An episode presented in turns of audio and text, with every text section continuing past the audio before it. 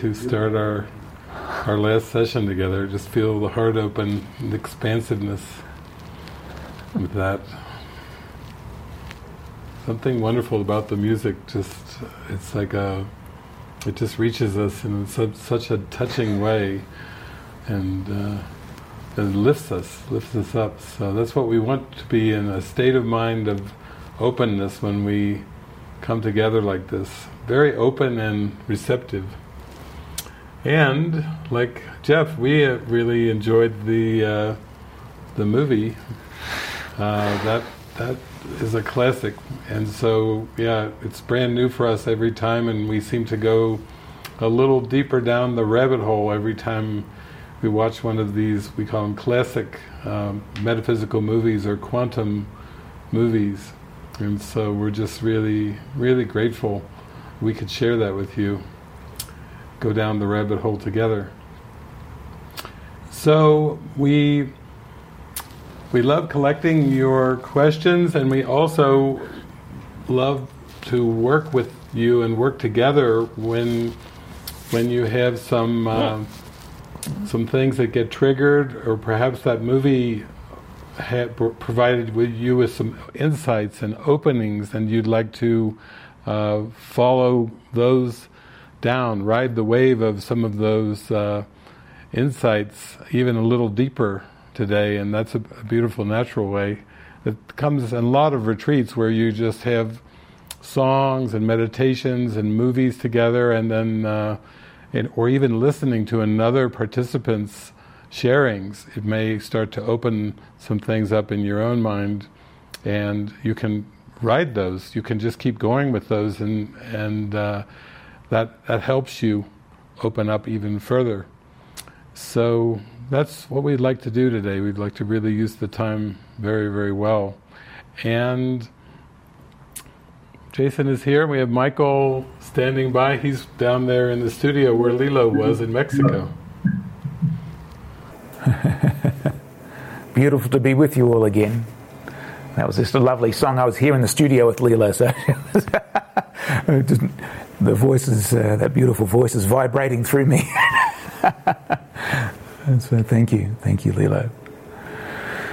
Yeah, it feels like a a beautiful day to come together again, and uh, I don't know. I'm just feeling very joyful in my heart. I, uh, as I was driving up, I was just feeling all this joy. It was just a beautiful sunny day down here in Mexico, and of course, halfway between La Casa and here, it's only a ten minute drive. There's this huge billboard with Jesus up. that's, it's just a beautiful reminder, such a beautiful symbol, just to say, "Hey, there's my brother. Thank you." What a great symbol. So. yeah. It's beautiful. Yeah. The music is so beautiful, and we feel so, honored to have like a Broadway singer voice and opera singer voices and, angelic voices. Uh, there's just so many beautiful, beautiful uh, expressions of of the love that come through. So, wow, that's a nice reflection for all of us to uh, have that have that coming our way. Yeah, maybe one of the things I could say, since we're probably going to open it up to people that still were touched with the movie yesterday, is um, we always make a top priority if, if you feel really nervous or you've never spoken before or your heart is expanding, like it's it's a symbol that really Jesus wants to speak through you to open up and take those insights deeper.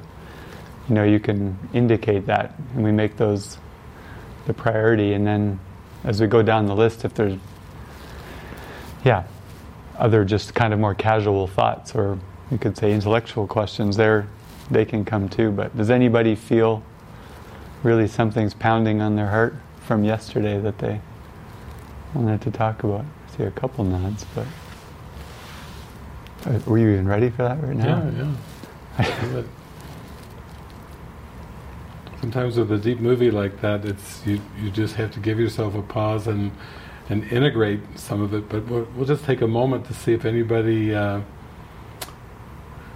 had anything come. We had some expressions, some beautiful expressions at the end of the movie yesterday. But if there's anything that's carried over over the in, from yesterday, uh, yeah, you can raise your hand and we'll go into that. Because I I had a few one-on-ones while Jeff's afterwards, and it was we kept using the wife analogy, and it was really sweet because one of the questions the lady was asking. So yeah, I can't tell if it's guidance or if it's the ego, so I've shut down listening at all. And we went into it a bit. I said, "Can you give me the specific?" And she said, "Well, yeah. Do I sell my house and move into community with you guys?" It was like this massive question, like a whole life-changing thing, and and it was like, "Whoa, yeah, those are important to voice and, and get out or." Yeah, and another lady had just, like a relative had just died, or, you know, and so it was like she really needed to speak about that. So, just important.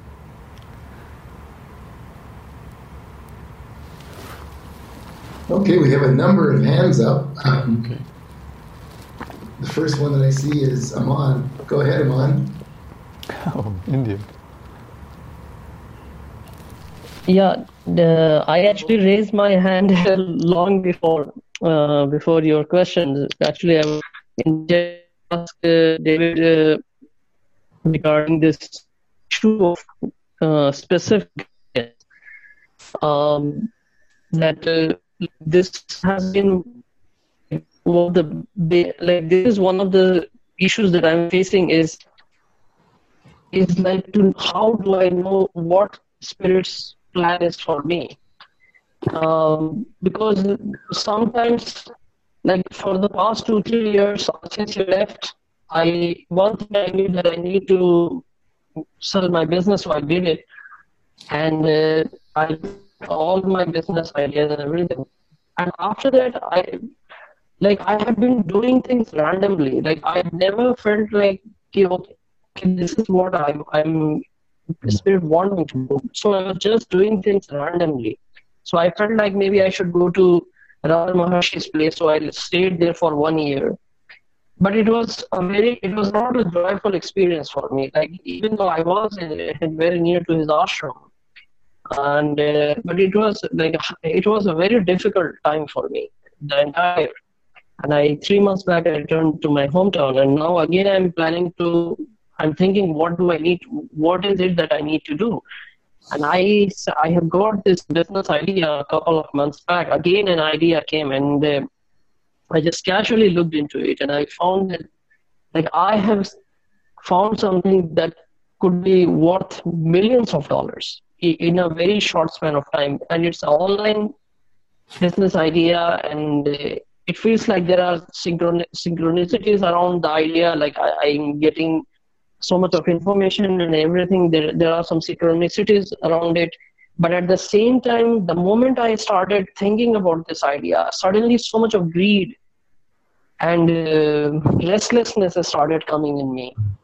And i felt like like oh my god like this is again taking me back to the same place where i was three years before. The same greed ambition restlessness all these things are coming back in me and i have no i'm i'm struggling financially because i have no source of earning so my father sends me some money with which i it's enough to take care of my basic needs like my food clothing and transportation and uh, house rent, etc.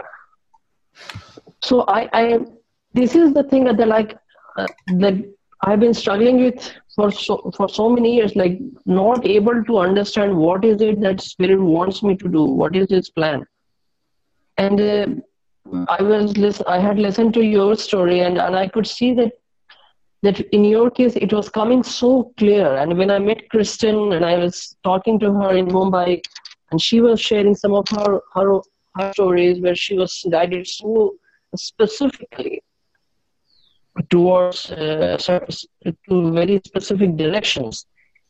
So I felt like if like like unless I have that kind of a guidance, how do I follow it? Because there is always a chance that I, I might go towards the wrong direction, which I felt I did when I went to I stayed for a year in Raman Maharshi's place, which was which was not a pleasant experience. It was a very bad experience. I got totally addicted to internet, and a lot of things happened. And when I went to meet Kristen, that time I knew that I'm absolutely supposed to go and meet her.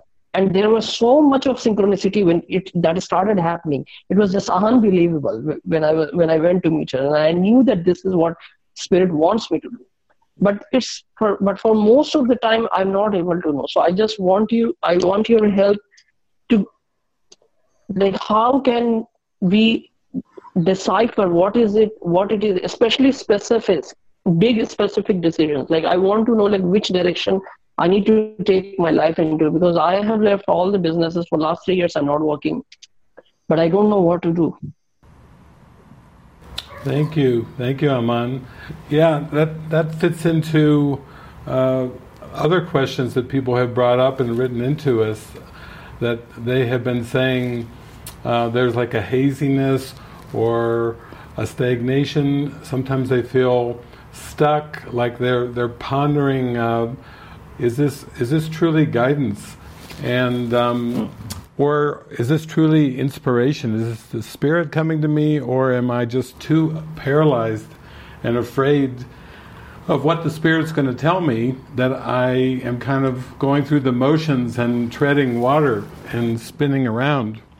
And uh, Heike uh, has written into to mm-hmm. us about uh, the lessons with going on with her family, which are parallel. I think uh, you speaking up since I've known you, Aman, um, in in almost most cultures, uh, the family self concept is extremely strong in the ego's uh, defense against the light, and um, and so just the entire lifetime is oftentimes dedicated to loosening from the family self concept, whether it's it's uh, parents and and taking care of them when they get older, which is more of Heike's case, or for you, I, I sense that always in talking to you, you have a very uh, successful, kind of enterprising family, and uh, and your father has and the family has been very successful in businesses. So there's like a strong expectation for you to to succeed in some business. Maybe they want to support you and say, take your time, uh, try them out. Uh, you know, here's some venture capital and go for it. And we've had talks about uh, different kiosks in malls and chickens, ch- chicken kiosk in the mall. I remember that was one business that you were working on, and all kinds of of ideas. But it's more like you know, here's some money. We want to we want to make sure you you keep uh, striving to find your successful business, and it's so heavily reinforced in the in the belief system. It's everything that you were raised with, and then there's this deep spiritual call where you go over to uh, Ramana Maharshi's ashram and and like so many have gone to Arunachalam and to become to come closer. It's interesting that you did that because when I was on the the phone with Kirsten when she was in Mumbai, she a friend of mine had given her some specific instructions on going over there, who to meet, where to go, you know, very specific things. But the more we talked, she was feeling so present and so used right there in Mumbai that I, that even the idea of going and visiting the ashram uh, was she was able to uh, kind of do it in her mind instead of physically doing it. So I think this is a time where this is not unusual when you feel like you're not sure of the motivation because I, I think that some of those underpinnings of the self-concept of the family and the entrepreneur and the businessman that are so strong from the ego have not really been completely washed away. So that's where you're opening to the Holy Spirit and saying, okay, if I'm still to go through this uh, business opportunity, please use it for your purposes to rinse it from my mind. The temptation is to think, you know, how much money can I make? Because the, the formula is so strong in there from from your family. How much money can I make? Successful, hitting it big. If you, that's the ultimate. That's like hitting the jackpot in the ego's terms of self-concept. When you have a very successful business that pulls in millions and millions of rupees, uh, so you don't have to even work. You you just hire people, and the whole thing just takes off uh, and, and, you're basically just the, the owner. And um, so you've had a bit of that playing out kind of when you would go to check on the, the chicken kiosk or check on something, uh, you know, it's kind of like a residual income. And in the business model, that's like the pinnacle, that's like the top, top thing you can go for is have a high residual income uh, and you're very successful and everyone, lots of praises and kudos very, very well. And now you're going for enlightenment, which is focused on communication, using the body as a communication device, not as a getting mechanism. The wealth of the body and the wealth of the person is not a goal. That goal is in conflict with waking up, that you can't use the body as a means for communication and awakening from the dream and you can't use that simultaneously with the body as an end, uh, where it can receive the, the wealths and comforts and conveniences and, and pride and prestige of being um, a wealthy person. Those waking up to the Christ and being a wealthy person are two different goals that do move in two different directions. And I've been very clear about this uh, over the decades I've been teaching because uh, people love to mix the two. You know, they they have told me. Uh, I mean, I've been asked that question many times. Can I be a, a CEO, uh, the head of the president of a of a company, uh, and be very wealthy and everything, and have lots of uh, worldly power, and wake up? And I said, no, you you can't be a CEO and wake up. The Holy Spirit can use that construct to free the mind, but the, the CEO would not be uh, a central uh, operating executive uh, of a company because that involves profits and it involves uh, exchange, buying and selling, reciprocity, and it involves management of people, and none of those things ultimately take you towards enlightenment. None of them. Uh, it can be a backdrop in which you start to have have these experiences where you start to see the valueless of those things. Then then you start to move towards enlightenment, but you can't really mix uh, the ego's world and the real world or the, the forgiven world, the happy dream. They have no meeting point. And Jesus even says the the real world is not like the world you see. It has no no streets with artificial lights. It has no uh, stores where people buy endless things that they do not even need and do not want, and go to, to work to do meaningless jobs to earn money to go buy more meaningless things, and and Jesus is poking fun at the whole business system. He's actually poking fun, saying, Whoa, this is all made up, and you've dedicated your life to uh, what Shakespeare called much ado about nothing. And, and then, in lesson 50 of the workbook, Jesus starts poking fun at actually money. He, he's poking fun, he calls them, uh, uh, you really believe you would starve unless you have piles of, uh, uh, or you have green paper strips and piles of metal disc. He's, he's poking fun now at currency. And then he starts to poke fun at the medical model. He says, You really believe that fluid pushed through a sharpened needle will ward off disease? Oh boy, he's going to have fun with the whole thing. He's poking fun at the whole human condition, saying, You have been hoodwinked. You have been duped you have been fooled, you have been deceived into believing you're a human being with a flesh body, and you have to pursue all these things for the survival of this flesh body, and meanwhile, you have ignored and avoided be still. Be still and know that I am God. You've avoided the meditation, you've avoided bringing everything back to your mind. You've avoided exposing the unconscious mind, and you've got so far distracted into just basically a make believe fictitious story. So I'm glad you're bringing this up, Aman, because Aman, because you're doing this for the whole universe, and and your cultural heritage is is India. I remember weeks ago when I was talking to Kirsten, and she was saying, "Well, I have been invited to Mumbai, India, but I'm not sure if I should go there and everything." And I said, "Well, India, what I mean, the traditions of the the Vedas." the traditions of non-duality, the mystics, the saints, the, the, generations, the hundreds, even thousands of years of generations of those that have devoted themselves to spirit and to laying aside the body and the world I said, yeah, you wouldn't want to, if you get a free pass to uh, India, you don't want to pass that up because it's it's a, a, a beautiful undoing too of of thinking you can control anything.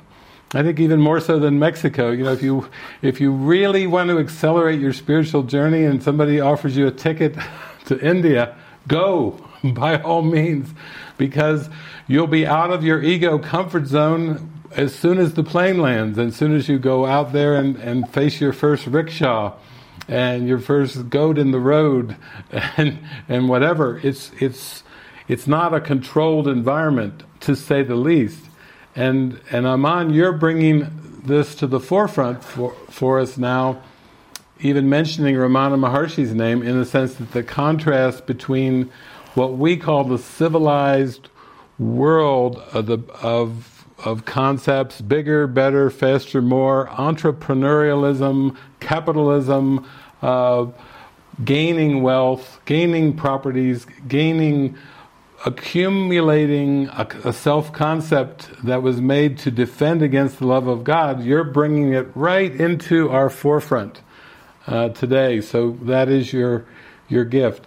In terms of specific guidance, I think that's another one. I know there was a, a one-on-one. Did you? Were you part of the one-on-ones Aman yesterday? No, oh, not with no. I don't know if somebody was able to talk to you, but in terms of the guidance, it still could be that the spirit will will guide you to a business not to make a lot of money, uh, not to achieve uh, a, a, sense of status or wealth, but actually will will use those skills and abilities that you have to humble you, to bring you back into a place of seeing that the Spirit can use anything and can bring you into this divine providence, this beautiful divine experience of being perfectly taken care of, cared for, using the symbols of of the business model, the business world, for a while until you no longer need it. So it's kind of like, um, it's almost like to use the metaphor of like if you were going to take a stick of butter and melt it in a microwave, and then you call me up on the phone and you say, David, how many seconds or minutes uh, do I need to leave the stick of butter in the microwave on high?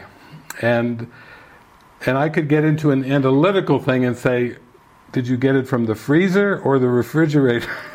uh, and and how how many watts does the microwave uh, have, and all this and that. But I would tell you, no, microwaves have a little tinted glass window. I would just say, put the butter in the microwave and give it some seconds, and then just watch, and do not if you want liquid butter, then keep applying the heat until the stick of butter goes liquid.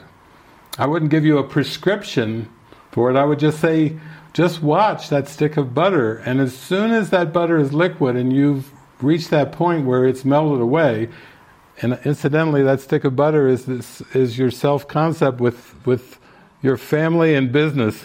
In case you want to say, what the heck is David talking about butter? He shows us a movie, Eternal Sunshine of the Spotless Mind, and now he's talking about butter and microwave. No, that, that stick of butter is your family self-concept, and Aman in that family, and also that, that business self-concept It's an entrepreneurial uh, concept to try to, to make a lot of money. And then eventually, uh, it may take, it may even take a, a minute or two, but uh, whatever it seems to take, you'll know by by observing uh, when that concept has gone liquid. And once it goes liquid, then you're freed up from it. You're free to be used in, in much broader ways by Jesus and the Holy Spirit. Okay, thank you, Aman. I hope that helps. Maybe I could speak to Heike's. Yeah question because it's I feel it ties in actually with uh, with Aman's because it's a, it's again about specifics. I could just read a few lines here. For some time now, I've been faced with a seeming situation that I perceive as very difficult. My father has dementia, and my mother is increasingly unable to cope. An emotional drama is unfolding with a lot of hurt, pain, fear, anger, frustration, and helplessness. They keep pushing each other's buttons, resulting in conflict and tears, with my mother projecting it onto her body. She pleads with me to visit more often and would like to see me move in with them again to support her. How many, when they heard that line, felt, or how many felt, yay? So this is this is how we do it. You pay attention to the lines and what you feel when you're reading. So Heike, you might even know how you felt when I read that line back to you. She's terrified of the future. They mirror back to me almost the entire ego thought system, and I feel overwhelmed by the sheer scale of my forgiveness task. So now here's the key line to me I've been praying to be unwound from the good daughter role. But of course, I find myself pulled deeply into the drama, feeling personally responsible for them, their state of mind, and for practical things like ensuring the bills get paid. I've been praying for guidance, but I'm afraid Spirit could ask me to drop them, a thought that breaks my heart. So I think that's, that's the conflict right there is that you feel personally responsible and you know the whole course is about undoing that responsibility, and yet you're praying for guidance, and yet you don't want to hear drop them, although you know that if you could truly drop them deeply, you would actually include them and let let them go in terms of personal responsibility. So, so to me, this is always just like um, a question of of getting. Can you be willing? But you look like you might have some more to add. So, go ahead. Thank you. Uh, hello, everybody. Um, yeah, I'd like to, to add something. I, it is easier that I, of course, know that this is meditation and I have, you know, the metaphysical knowledge. And I know also the, what you just said inside of me, that this is, you know, if, if I really uh, went down this road, or if I, if I really decided to, to uh, detach or even to leave them, I don't know, everything would be working out fine. And so, um, and I always already, I mean, already a miracle happened, or something that I actually uh, regard as one is uh, against all odds. Uh, in, in October, uh, my nephew, who turned 18, and uh, he, um, uh, um, and uh, I mean, it was a one in a million chance, really, but he, for some reason, he got a, a study is at college very close to my parents, and actually, what happened is he, he moved in with them. Uh, now to study, and I, I thought, oh my God, thank you. This is, I, I thought this is a sign maybe from spirit to to, to say, okay, relax, you know, parents, your parents are taken care of. It was a huge help for me to know that someone is there at least, you know, to hope, uh, to help um, uh, with some tasks at least, so it doesn't have to wait till I visit once. And and you, you asked at the beginning, at the first uh, evening, okay, what, what is holding you back from really, you know, yourself over, and this is actually one thing that holds me back, I believe. And I can relate to Aman as well because uh, I have the same question. I have given up my job also, and I, you know, and I'm wondering next. And always the situation with my you know, what, is in there? I do not perceive guidance as well. I, I, I don't know, you know, I'm, so what Spirit wants to use me for, or whether it can be combined. Of course, this, I have these thoughts as well. You know that he is taking care of my parents through me, or something like this. And uh, and yeah, I just this thought of of yeah to face the um, yeah all the guilt and fear of abandonment and all this. I guess, and, and so far, I, I guess I'm, I'm not. I'm just not ready uh, to do that. And yeah, to, to nice. let's say to maybe, maybe Spirit's plan is that I move somewhere else, away from abroad or whatever. And, uh, could I face this, you know, just abandon? And I think I, I just could.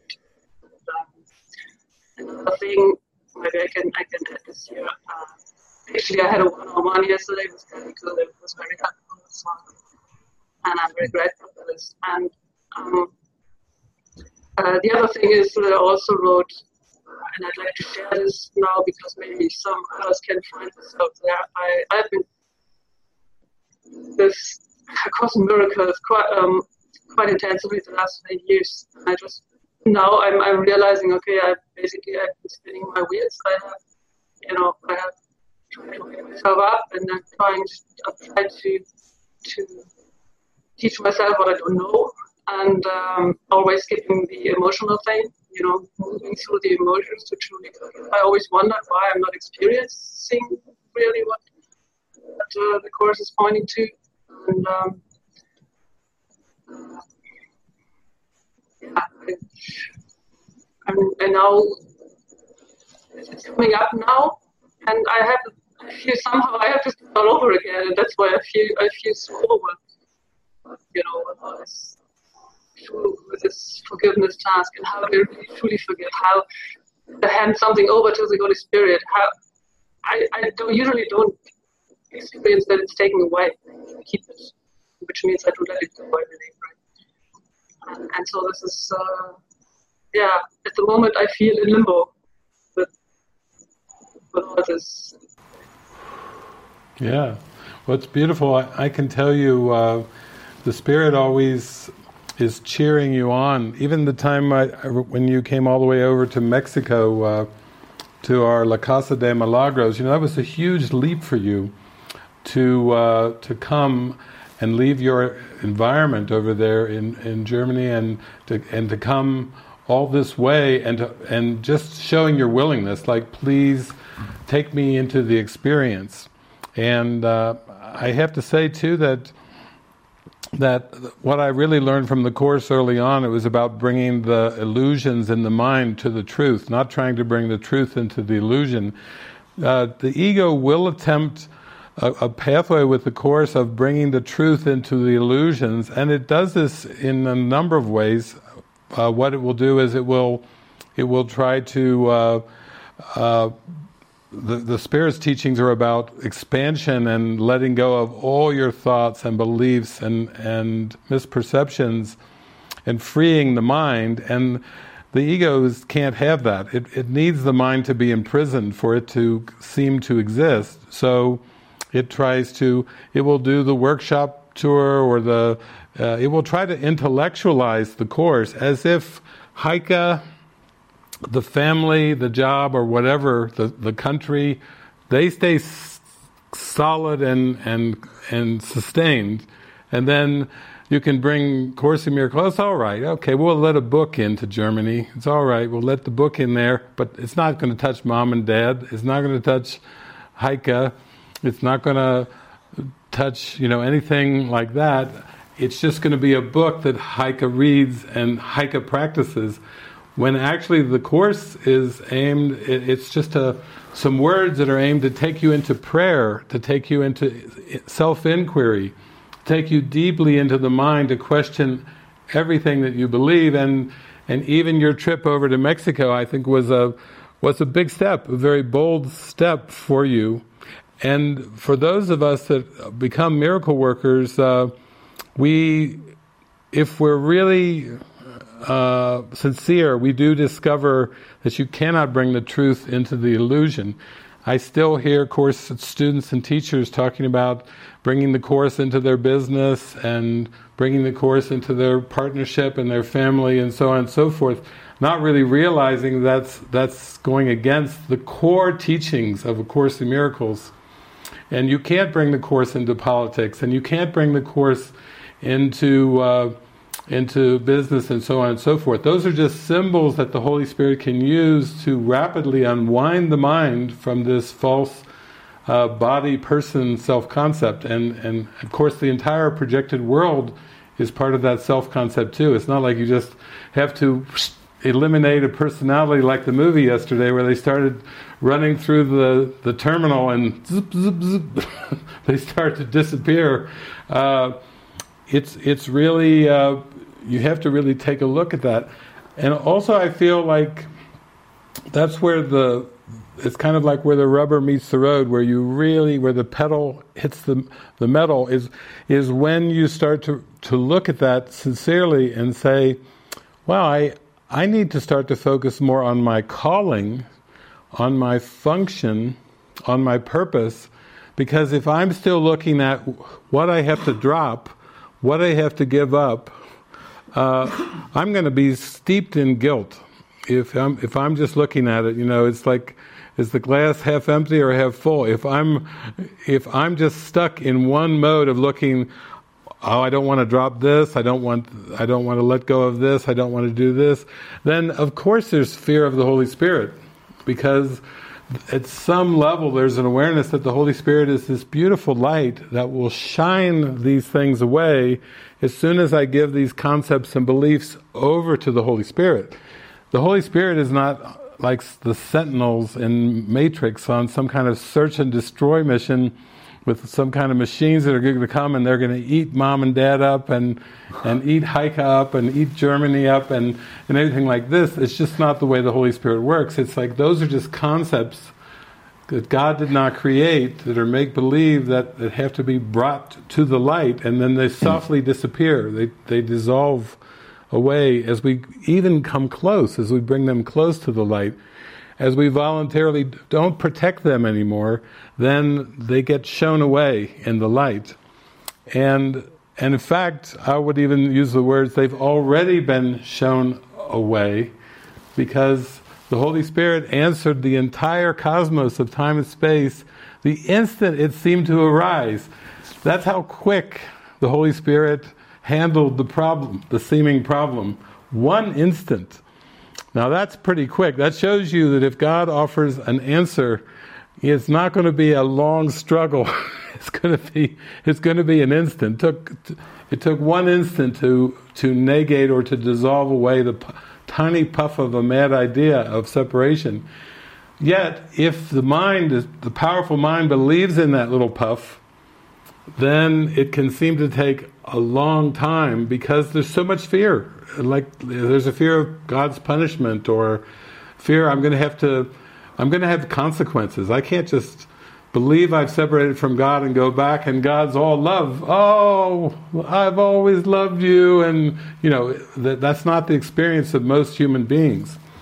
So I'm glad I actually am glad that you and Aman have kind of mm. helped us kick this off today because because we're really showing that this deletion of these old roles, responsibilities, and and uh, conflicts and guilt will only come as we focus more on our purpose.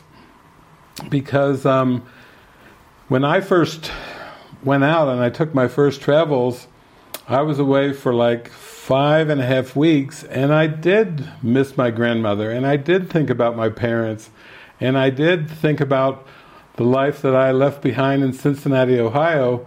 But the more I got out and was used by Jesus, Jesus was laughing and talking to me, and he said, You really think you're going to have to give up, drop your parents, and drop your grandmother? He said, No, I'm trying to teach you how to include everyone else in.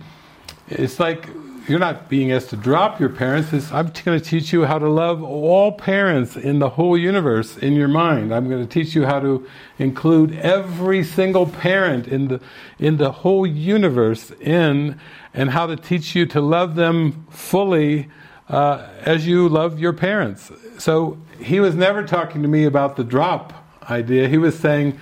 I'm going to show you a purpose that includes everyone into your perception so you can love them fully and equally. And I thought, okay, I, I don't know how you're going to do that. I, I think I'm a, I'm a tough nut to crack and I'm a slow learner, so I have no idea how you're going to do that. But that was 25 years ago. Those were my thoughts, uh, you know. And now I don't. I kind of laugh at the the idea of of dropping, because uh, to me, it's it's the love is so all inclusive. It it doesn't exclude anything or anyone. It just includes it all in, but it's all in mind. It's not so much in form. Yeah. So thank you. Wow, this is great. It's like a baseball game. The leadoff hitters, Aman and Heike, have really got this ball game going here now. we've got the first two runners on base. Who's next? Who's coming to the plate, Jeff? I'd love to say Mighty Casey, but it's not his turn yet. Next up is uh, Adriano. Go ahead, Adriano. Hi, everyone. Yeah, I have to say that um, I can understand English quite well, but uh, to speak is not mine. It's a little bit difficult. As a child, uh, uh, I could not uh, speak well. And then I decided to, listen more, to talk. And I observed this weekend that the issues from, uh, from the people are the same is- issues that I have. On today, I come this aha uh, effect. Aha, the mind is the same. Our mind is the same because I have a, also a lot of questions or a lot of uh, issues, and uh, uh, and the most of them were, were um, answered. And uh, yesterday you said about this um, don't react um, first, don't organize the present, don't plan the future, and about, about this uh, non-duality, no? yes or no, it's the same. And the one uh, vote on the sh- uh, chat room yeah, uh, 40 days net to do this. In 40 days, we are in Easter. Oh, yeah, it's a, a good idea to do, to do this. Uh, and, uh, but um, my issue now is I have a, a difficult or problem because uh, um, in this world, yeah, you have to fight, uh, to, com- to compare, compare with another competition, and uh, to be the best one. And I have, uh, I used to bring this also in this uh, spiritual, spiritual path.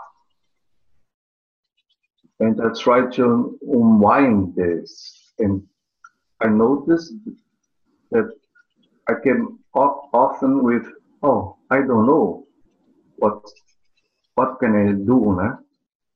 And this uh, trust, okay, I don't know, and I give to the uh, to the the Holy Spirit, and uh, and that's that's interesting, interested because uh, um, the last uh, six weeks I, I avoid to to read the the book the the blue book or to see the uh, much of uh, your quotes and YouTube also because it brings me a, a,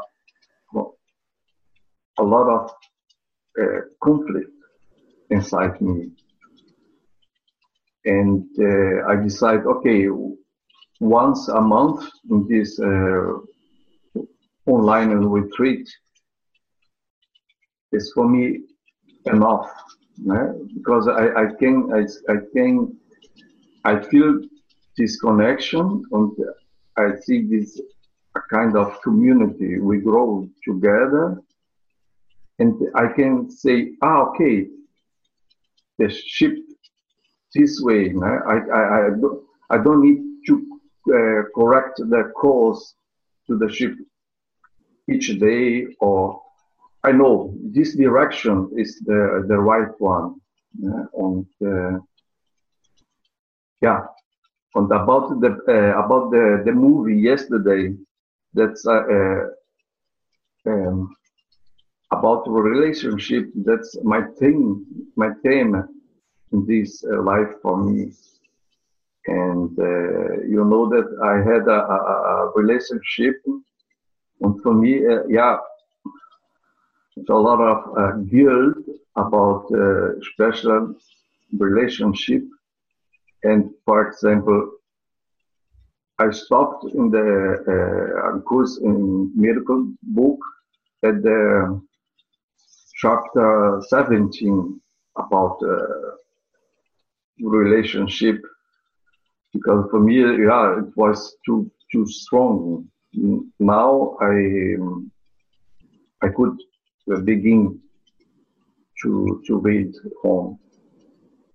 And uh, yeah, I can say that um, was the best for me this uh, online and retreat. Thank you. Mm. And uh, yeah. Thank you. Oh, Adriano, we love you because you're you're so sincere, but you're you're actually helping deliver a good lesson of readiness that um, that that you can't push past your own level of readiness and how important it is for you to feel that connection because we're never asked to do anything out of a sense of uh, of sacrifice or a sense of forcing or pushing so the gentleness is coming through where, you know, it's like once one retreat a month is just enough for me because I feel the love and I see the smiles and I feel the connections and it's and and you hear your lesson uh, throughout all the participants. So it makes it uh, very clear. And that's what I think you meant by that shows you the direction right there.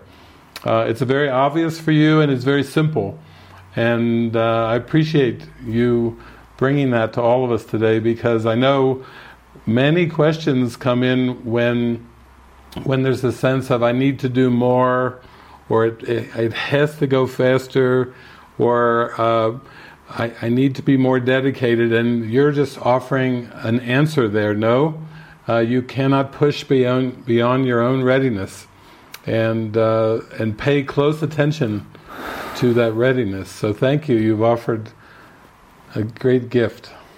Hmm. Okay, Jeff, the bases are loaded. That's three, three in a row. okay, let's see what we can do. Let's see if we can get a grand slam here. Marguerite, go ahead. Uh, hi. Um, that was very um, touching what you just said about uh, not being um, that you can push yourself beyond the readiness. Um, it really goes together with um, the question I have is that my days, not not not much of my old life is um, is there anymore. Like the job and the um, responsibilities for my child who's 15 now. So, you know, there's still a lot of um, guidance, but not like practical things that I have to do anymore. And ever since my, my job fell away, I was a life coach and I could really step out of my identity and let the Holy Spirit do all the guiding and all the talking during the um, coaching but then, as soon as the uh, client would leave, I would go back into the role of Margriet. And um, for some, well, I know why, but uh, the whole practice has just fallen away. All my daily tours, everything is falling away, falling away. And now my days are just filled with surviving and um, I call it surviving because there is so much fear coming up, and there's so much projection in my onto the body and the the pain. There's so much pain and so much fear coming up, and um, I try not to push myself, but it's almost like I have nothing else to do throughout the day and I try and do other things, but being with other people is like really uncomfortable right now, and I I have to in some situations, and I do it, and then for like a, a, a small amount of time, I'll be able to just relax, but then the old me will come in, and um, yeah, I'll be identified with myself again, and I'll get so depressed and get so fearful, and when I can't solve that there will be such rage coming up. So it's been, I'm happy I can laugh about it, but it's been, it's been sinking in so deep that most of my days are filled with just listening, praying, praying, listening, listening. And, you know, this constant, you got to do something, you know, you got to do the wash, you got at least do something. I'm like, I can't. I just, I just got to listen and pray and pray and pray. And it's, uh, it's so intense. And um, I'm so grateful for having mighty companions. Um, because I used to have a group of mighty companions, but they've all, you know, I've been doing the course for quite some time, and for some reason, I don't even want to be the victim in this situation, but they've all woken up in a sense that they see that this is a dream, and they've really stepped into their function, and uh, so that whole um, how that worked for me, it all fe- that also fell apart. So there's not much left at the moment, and um, except for lying and down and closing my eyes and just connecting the whole time. Because if I'm not, I'm in so much fear and I'm in so much pain.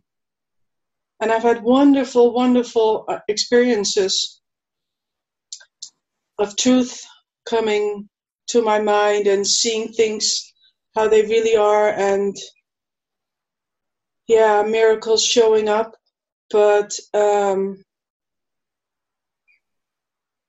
i guess my what i would love to it it really everything that's been said before goes together with what i'm saying now with the parents with the jobs, uh, with Aman, what he said, you know, the responsibility, all those things. But it seems like at the moment everything is crashing down, and I'm trying not to be in a panic the whole time because I know somewhere inside, I know this is exactly the right way, and this is, you know, there's not something going wrong.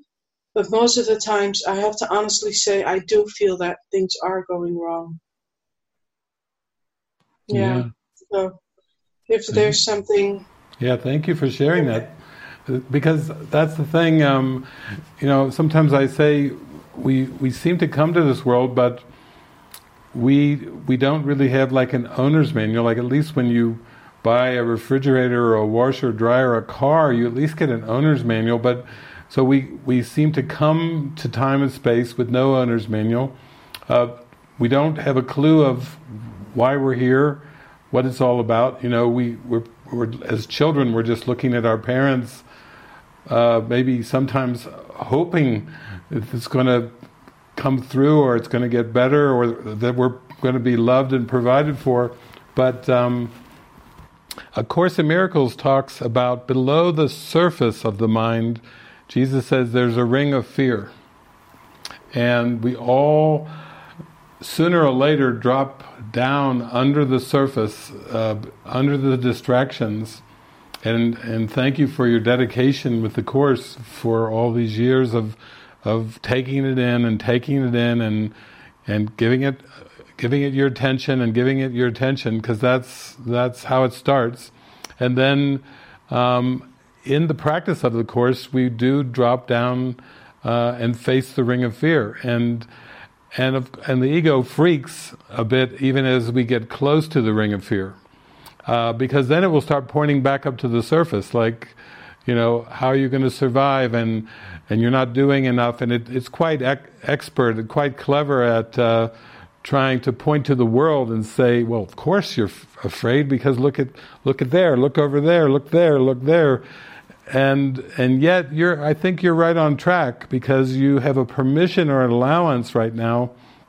You're giving your mind permission to drop down. Things have fallen away because you're in one sense consolidating your attention and consolidating your focus inwardly which you know there's even a, a section in the course the fear to look within um, and and you're going within you're dropping in towards that ring of fear.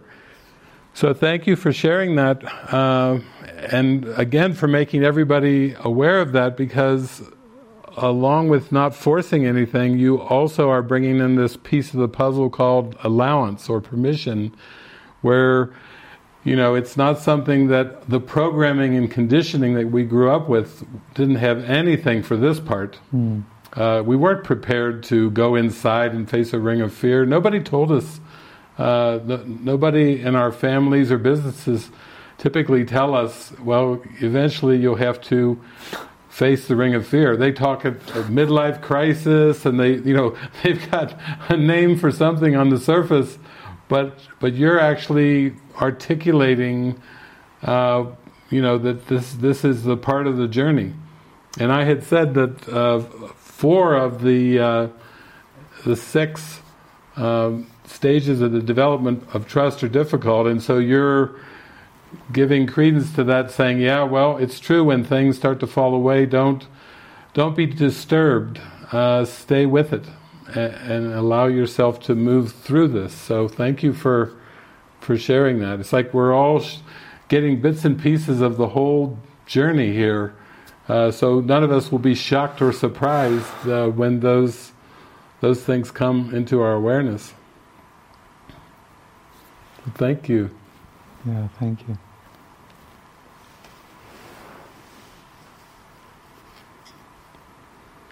Okay. Next in the list is Joni. Go ahead, Joni. Oh, okay. Oh, I hope that I won't have a call. Uh,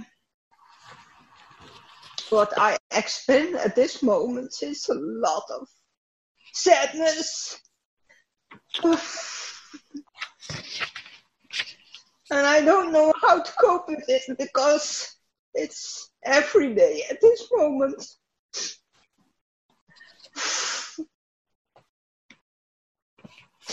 I don't know even the question because a lot is answered yet. But that sadness, it started with the song of Lilo and it won't stop.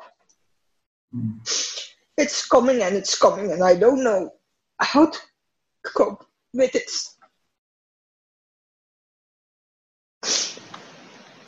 I want to share this. Hmm.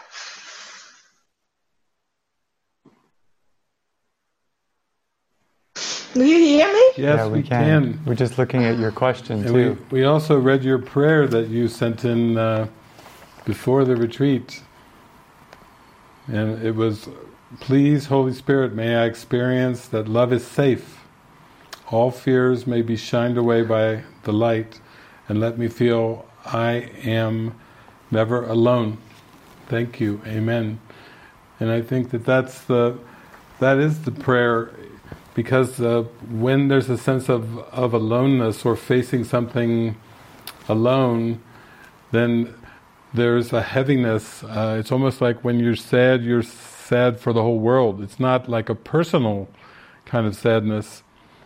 And and I can share that I went through those phases too. I I uh, started, I think, in uh, in my late teens when uh, I started to feel this deep sadness, but it went on into my 20s, and I felt like my tears became like the Niagara Falls.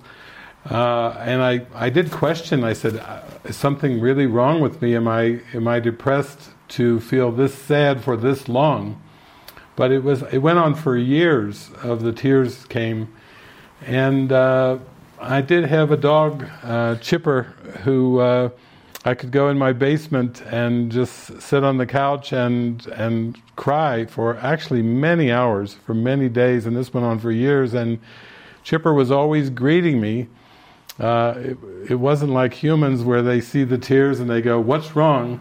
Uh, I would see this wagging tail and this body that was just so full of joy that it was almost like that was Chipper's function to help me go through this huge sadness. And then these, I would sit on the couch, Chipper would jump on my lap, and then the pink tongue treatment uh, goes well with the tears because I had these this pink tongue slurping away uh, year after year, actually. And um, I do see that as essential. That that's that is part of of getting your mind into a place of readiness to heal. um, because there's been so much denial and so much repression. That's what the whole unconscious mind is about. And then when you say enough of that, I'll do anything to heal, then it's kind of like you go on a bit of, uh, I think, sadness and crying autopilot where there's so much uh, that has to come up and has to wash through uh, before you're ready to move on to uh, to the next steps of your function. So yeah, just like with with Marguerite, uh, I think you're just showing us again the allowance that you have to have, and also to not try to categorize it or figure it out or think, as the world's always trying to diagnose and to uh, find out what's wrong. It's it's based. The entire model is based on uh, dis-ease, mental and physical dis-ease, and categorizing it and trying to label it, and oftentimes giving drugs and all kinds of things that don't really help at all. Uh, and so you're just showing us all, all too that you just have to give yourself full permission. And yeah, we feel your prayer. That's you. You wrote in with a prayer, not with really a question, but with uh, a prayer. So we join you in that prayer, and all of us join together with you in in that prayer because it's very important that you go through this. Thank you. Maybe in, before Jeff picks another one, because it, it, feels like this is a, a, va- a vein mm-hmm. with Marguerite and now Joni Roberts. Roberts, yeah. Had a similar theme. I don't yes. know if Robert is still here, but yeah, he, he started out. Maybe is Robert here? We find out. He said, "I've had so much fear for so long." Three months approximately. Sometimes I'm challenged to focus when the fear is especially intense. I mention his last name if they can find Robert Williams. Robert Williams. I like this next line. Rarely do I have fear at bedtime, and I put it down to the Holy Spirit helping a 74 year old. like, almost like just enough to handle and then a nice restful sleep. I've asked Holy Spirit to help with everything I do, and at times I get clear answers that are awesome, and other times I'm uncertain. Um, nothing resonates right now to get of more of love's presence, but to sit back and trust as the body's eyes slowly fail, and that is not easy. I believe without this fear I would not be motivated enough. My intense love of love together with beyond beautiful memories of oneness experiences see me through. So that's all I got. So I, I don't know if it was much of a question, but no Robert in the room. Tech issues. What's that? He had tech issues. He had tech issues. Okay. Well, maybe he'll see the recording. well, we can talk about this. Does fit in with the the the previous two in the sense of um, this one's more bringing in a sense of physical symptoms. So it's in, in this particular question from from Robert from California, he's he's experiencing, I think, the same intense fear, but it's the sense of, of when it's projected onto the body in the form of a symptom that that is one of the ego's biggest tricks of of reinforcing the fear. Because the definition, if the body is you believe to be your home, and if your home starts to have symptoms, it's no different than having a house where the gutters start falling off, the shingles start blowing off, uh, you notice some cracks in the ceiling and, and the water starts to come in, and then you start to think, my home is, uh, is falling apart. That's how people feel with these body symptoms. And he's saying he's he's 70 years old. He's talking about glaucoma. He's talking about upcoming glaucoma, eye surgery, and um, and this even fits in with what we talked about, where, for example, when you've been identified as a person or a body, and you start to lose the abilities with with your eyes. Um, this can stir up this feeling of lack and loss. Uh, it can stir up the fear of death, the fear of pain, the fear of suffering, and then this is where those deeper metaphysics from the Course are very helpful, where Jesus tells us in the workbook, the body's eyes don't see, and the body's ears don't hear. You know, Jesus is teaching us that the five senses is part of the ego's trap and definition, and on one hand you could say, well, there's a fear of loss of eyesight, and then Jesus is coming in saying, your eyes have never seen. Uh, it's kind of like that scene in The Matrix when when uh, Neo goes, he's on the the on the table getting all this yeah. reconstruction, and he says, "My eyes hurt," and uh, and Morpheus says, "You've never used them before." Uh, in one sense, it's how the spirit has to reach us when we have fear of loss projected onto the body, and and Jesus is saying the loss isn't really related to the body at all because you never you never were a body. Uh, you've had a hallucination, you've had an amnesia. You forgot that you're spirit, and then you've taken on this false belief of separation, and then you've used the body as a false sense of identity and home, and you believe you've been operating out of a body, and it's all part of a hallucination and you even now believe that your eyes see and that your ears hear. And he's saying, no, that's never been true either. That's another false belief and association. So I think that's the gift that Robert's giving us, even though he's got technical difficulties. Uh, his his very question, um, not only around the body, but I think he did mention his uh, his daughters. Yeah. So there's a bit of the family yeah. uh, self-concept in there too. I really liked his line where he said, I thought about how I can get more of love's presence. Nothing resonates but sit, sit back and trust. Like he's just giving permission too. But what do you think about this line? I believe without this fear I would not be motivated enough. Does fear, mo- like when you hit this ring of fear, is that a quickening, a motivation to go deeper? Because it's usually mastery through love, but maybe what do you see? Yeah, fear.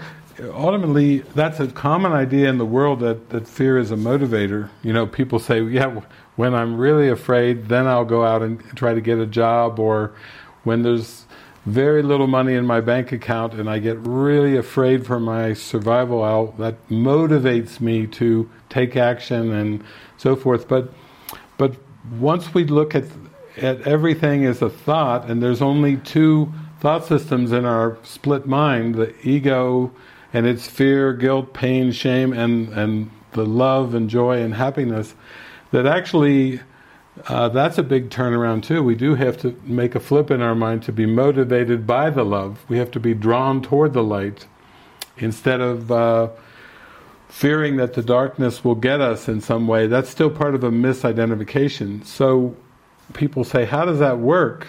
Uh, and would the Holy Spirit would the Holy Spirit ever bring fear into awareness? And the Holy Spirit will teach through contrast experiences at times. If you're so addicted and de- and devoted to fear, and you believe that fear is the reality, then the Holy Spirit's going to have to use some contrast experiences to show you that that's not so. Mm. But those are all very preliminary. Those are more at the beginning the more you become a happy learner and start to learn the happy, joyous lessons of the Holy Spirit, then you advance more quickly and you're motivated by the love and you're motivated by the joy, and then the fear ceases to become a factor as you move more toward the light and, and get into that. Uh, uh, you can almost say it's voluntary. You, you, you voluntarily give yourself over and say, oh, I, I, I, see that I would rather learn the happy lessons of joy than, than to learn. I don't need those contrasts anymore. And that's just an advancement in, in the curriculum. But you do have to go through the ring of fear. Yeah. And then you start feeling the love, and the love pulls you. Yeah, you do have to, to approach and allow yourself to to expose and to allow and to release what was pushed down, what was protected, mm-hmm. what was hidden. So yeah, that's I think that's where where Robert is at in terms of that question. Yeah, it's it's again to an allowance, and not to be tempted to project it to the body or to the Mm. age, Mm, because the ring of fear doesn't have anything to do with the body or age. It's there in the mind, and it has to be. You might say you have to move through it, through the darkness to the light. Mm. Thank you, Robert. Thank you, Robert. And then I think Rich, I touched Rich Lespiza from uh, California. I think I just in passing touched on uh, what you wrote in, and um, I was I was glancing at that, Rich. I was glancing at what you wrote in today, and um, also you were talking about uh, the audio readings, where I, I read a section from the audio, the text, and then um, and then I will move into a lesson. And uh, you were uh, talking about your question comes from me reading a section of the text from chapter six, to have peace, teach peace to learn it, and then um, within this section we find the following. Uh, the first lesson I mentioned, and, and I think you interjected on there actually a workbook lesson, but actually that that chapter six section, when it's saying the first lesson, it's actually referring to the first of three lessons of the Holy Spirit. Uh, and so when it's referring to the first lesson, it's actually referring to have, give all to all. Uh, and, and you're going to refer that it does have a contradiction to to human beings. That seems to be a very contradictory uh, first lesson of the Holy Spirit of those three: to have, give all to all. For most people, they'd say, "Yeah, that's that's a good way to reach poverty uh, in a hurry." Uh, just use Jesus' first lesson of the Holy Spirit and give all to all, and then you'll be you'll be on the streets. Uh, uh, who is that? Uh, the Russian uh, teacher that, that I always quote. Um, oh yeah, remember that guy? Chekhov. Che- no, it wasn't Chekhov. There's the Tolstoy. Tolstoy. Yeah, that was Tolstoy. He he uh, he gave away all his possessions because of all the poverty in Russia, and uh, he felt so bad for the peasants that he gave all away his, his, his possessions, and then he felt terrible. He- he There's a movie about that. Right. I think then he got into Gandhi, which is good because that Gandhi's a good a good one to link into uh, for Tolstoy. But anyway, the first lesson, which I'll put in there, is to have give all to all. Uh, seems to contain a contradiction since it is being learned by a conflicted mind. This means conflicting motivation, and so the lesson cannot be learned consistently as yet. Further, the mind of the learner projects its own conflict and thus does not perceive consistency in the minds of others, making him suspicious of their motivation. This is the real reason why, in many respects, the first lesson is the hardest to learn. Still strongly aware of the ego in yourself and responding primarily to the ego in others, you are being taught to react to both as if what you do believe is not true. So uh, that's the start of your question, and, and I want to take a moment to, to say that that when the mind is so addicted to the ego and it so believes in that lack, fear, poverty, scarcity, conflicts, uh, guilt, shame, pain, all that, then when the Holy Spirit has introduces a new way of thinking, that first lesson is bound to be perceived as as very conflictual. And and even that to have give all to all, there are people that say, yeah, give give to the poor and be generous, and then you'll hear people say, well, don't be too generous, uh, or you're going to be in a bad state yourself if you if you would give all that you have, according to the ego's definition, uh, to everyone, to all, that the ego would say you will have nothing left, uh, and you will be bereft of that. and yet it is just the introduction to start to learn true generosity, which is more the Beatitudes, giving that state of mind, that loving acceptance, that that happiness, that peace, and ideas are strengthened as they're shared. So this is really saying if you learn to give all to all, and you may have some reactions and uh, to the to the lesson initially, but you will start to open up to true giving. And uh, or as people say, the, that's what the world is for: is for giving in in the truest way of giving as God gives. And then you bring up uh, a topic that uh, this one would really fit in Jason's uh, from the bottom up, which oh, yeah. Uh, has been on a hiatus for a while. But Jason could maybe as early as this coming Saturday uh, be uh, starting his next episode of From the Bottom Up. You said uh, what comes to mind is Marianne Williamson's bid for the presidency of the United States of America. She is very eloquent in her points, policies, ideas, and agenda. And she really is so impressive as public speaker and a candidate for this quote role. So my questions are: Is is she missing the fundamental point of A Course in Miracles? Again, we talked early on. I mentioned just about that idea of it's dangerous to analyze the role, the, the motives of others, just because you can't even do that without activating the ego in the mind, and which is not really the goal. Uh, the second one was, does she really know what is in the best interest of the United States and the planet as a whole? Again, if we use the Byron Katie and we turn it around, you know, it, it, you could just say in a helpful way, hmm, do I know uh, what is in the best interest of the United States and of the planet as a whole? if, you, if we turn it around like Byron Katie says, Three is, am I using my ego to see hers?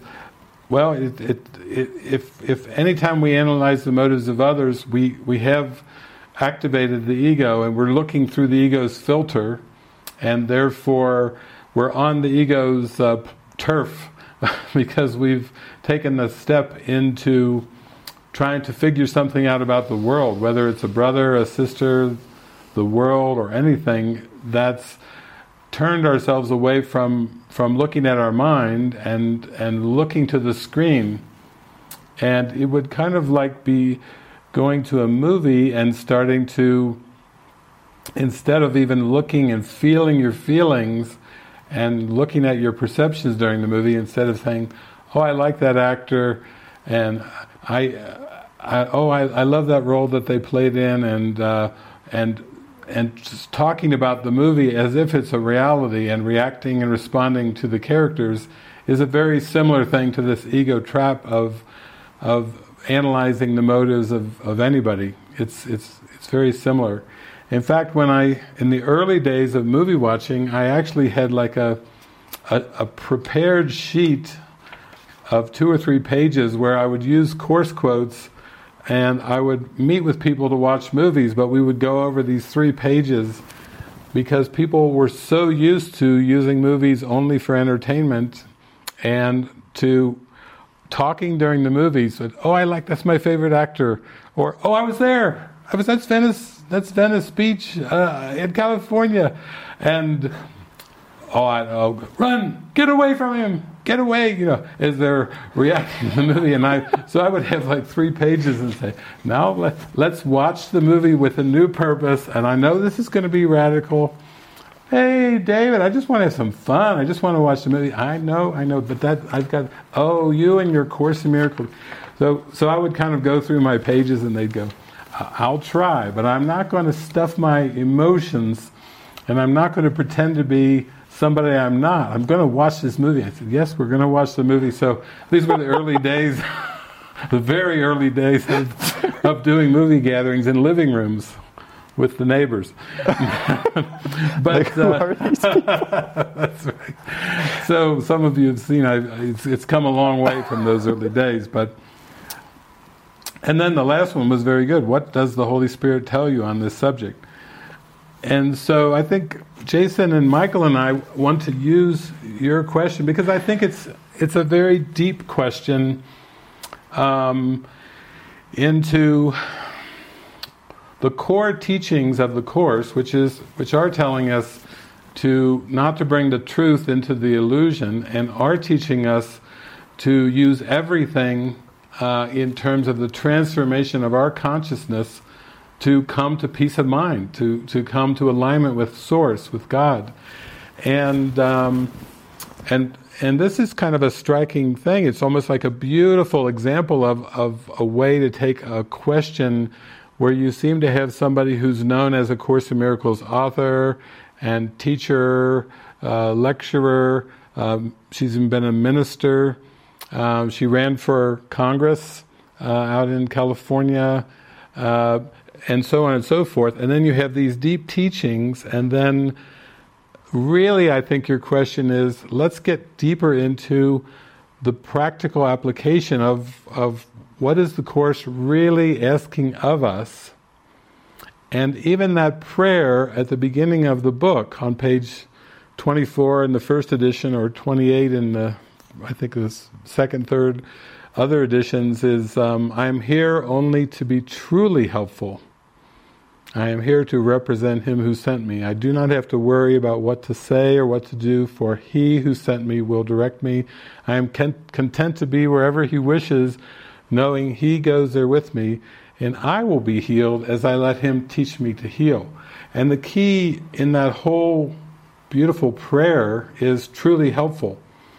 So, I could say initially, in response to your question, that atonement works at all levels ultimately there aren't multiple levels, uh, and ultimately we're more uh, tuned into spirit and we're coming to, to healing faster when we start to just look at uh, wrong-mindedness versus right-mindedness and, and get clear on that causation uh, teachings that I'm talking about. That will take you rapidly into peace of mind as you get into that. But that's that's very. Uh, it takes a lot of discernment to come come into that. That's that's very high level mind training.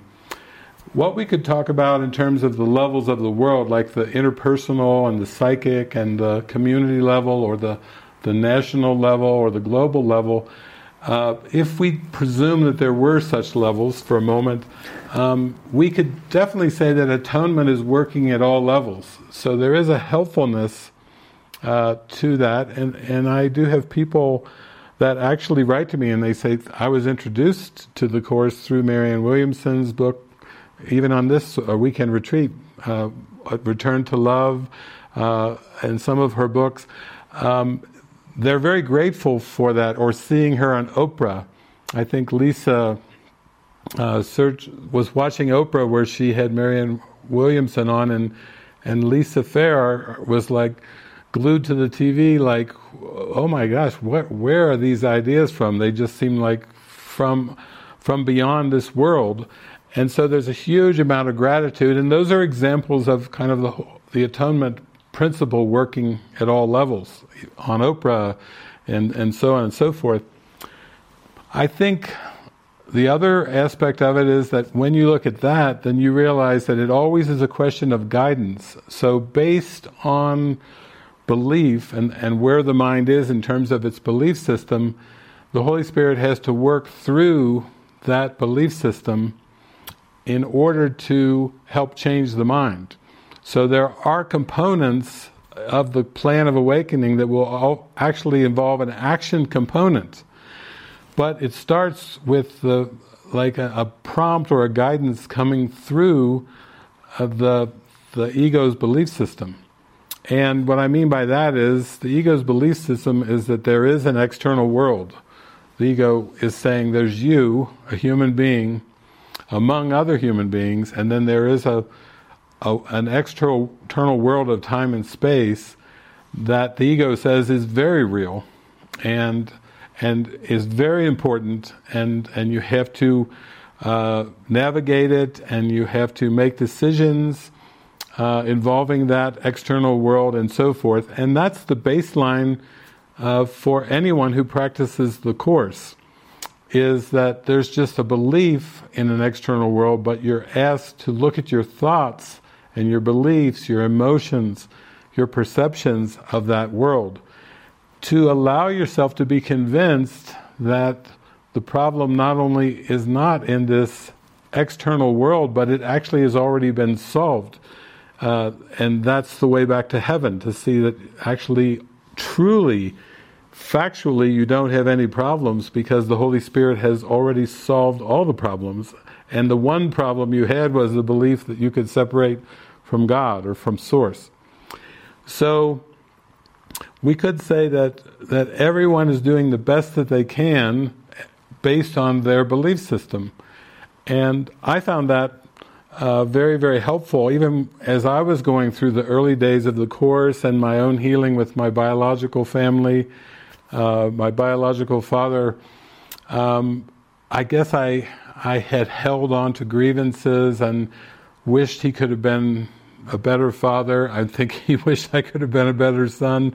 Uh, we we both had a lot of projections on the other uh, needing to be different or sh- should have been different, uh, could have been different, and then when I came into this realization that atonement works at all levels and that everybody's just acting out uh, based on what they believe, there's something comforting to that where I started to go, oh, okay, so so it's really about facing the thoughts and beliefs and and emotions in my mind and using those emotions to to get in touch and to heal. That's really what the the central healing is all about. And anytime i'm looking to somebody else to change or be different i'm simply not acknowledging that that atonement is working at, on all levels that it's all working out for the greater good. And that's just the temptation very much of an egoic temptation to to look out, and even with the course book or course teachers, uh, oh, I wish they would do more of this or less of this, and I mean, I've, you wouldn't believe all the stories I've heard actually over the years because uh, one time I was out traveling and teaching, and and this guy came to me and uh, and said uh, that his mission was to get a Course in Miracles into the Pope's hands in Rome.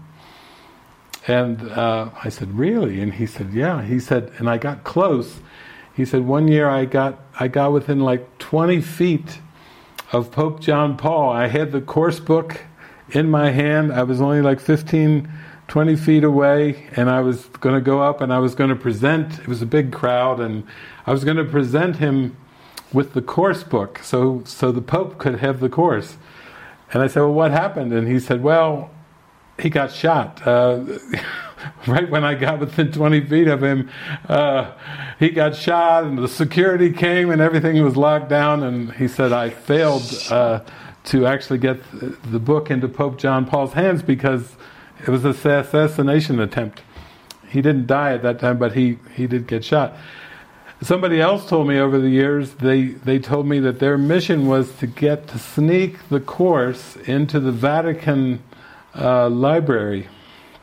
That somehow they would get the course among all the books over there in Rome, in the Vatican library there. And I said, really? And, and, and then I think at some point they wrote to me, they said they, they did succeed at successfully getting the course into the Vatican library. What I, I give these examples is because these are still examples of thinking that there's going to be some action or event or thing in the world that will bring about a huge um, awakening. It will bring about the great awakening. Almost thinking like if if I can get the course book in the hands of a powerful spiritual figure, or in the Vatican, you know, the Catholic Church needs a good dose of A Course in Miracles or something. These are very similar to looking to change the world based on on politics, uh, on getting different people elected, and and it's it's just another version of the same same thing, where the course is teaching us teach uh, seek not to change the world, seek rather to change your mind about the world.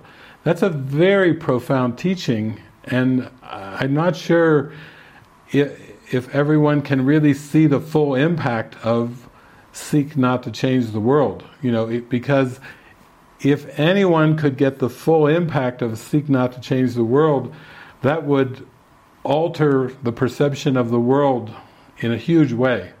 You would come immediately into an acceptance. You would come immediately into this high, high state of mind, uh, all things work together for good. There are no exceptions except in the ego's judgment. Um, you know, the, these high ideas and this high state of mind really show us that the world is like a veil and it's all past and that it has no hope of correction. Um, but if it has no hope of correction, what would that do to the weight loss industry? What would that do to the to the uh, the dream of having uh, your own house and your and your you know all kinds of dreams of of making even in a personal sense, personal dreams, it would it would change all the uh, the, the, a lot of the romantic love songs would suddenly have a new meaning. All of the aspirations, manifesting even, uh, you know, the, the miracles of manifesting, and that's a huge industry now, as you probably know. You live in California, so you know what I'm talking about. It's a massive industry now, manifesting, and yet, if the mind could grasp, seek not to change the world, then it would see at once that that there is no, no such thing as manifesting because everything is mind and there is nothing but mind and there's nothing but the mind of God and, and, and the will of God. So, so there are all these steps and, and I think it is very good that you're bringing this up on this online retreat because sincerely for the mind that is calling for this deep sense of peace and this deep sense of happiness and joy that, that is constant, you do have to give yourself over to the practical application of the teachings.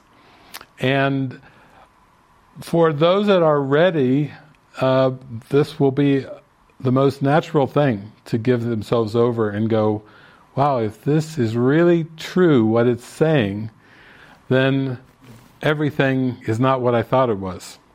And I'm open to being shown what's real and true there is a sentence in the Course that says this Course will be believed entirely or not at all. So there is a strong teaching from the Course that's basically saying, please go all the way with this. Please go for the atonement, go for enlightenment, self-realization. And also there are a lot of metaphors in the Course that seem to imply that the separation occurred over millions of years and the the reparation could take millions or even longer.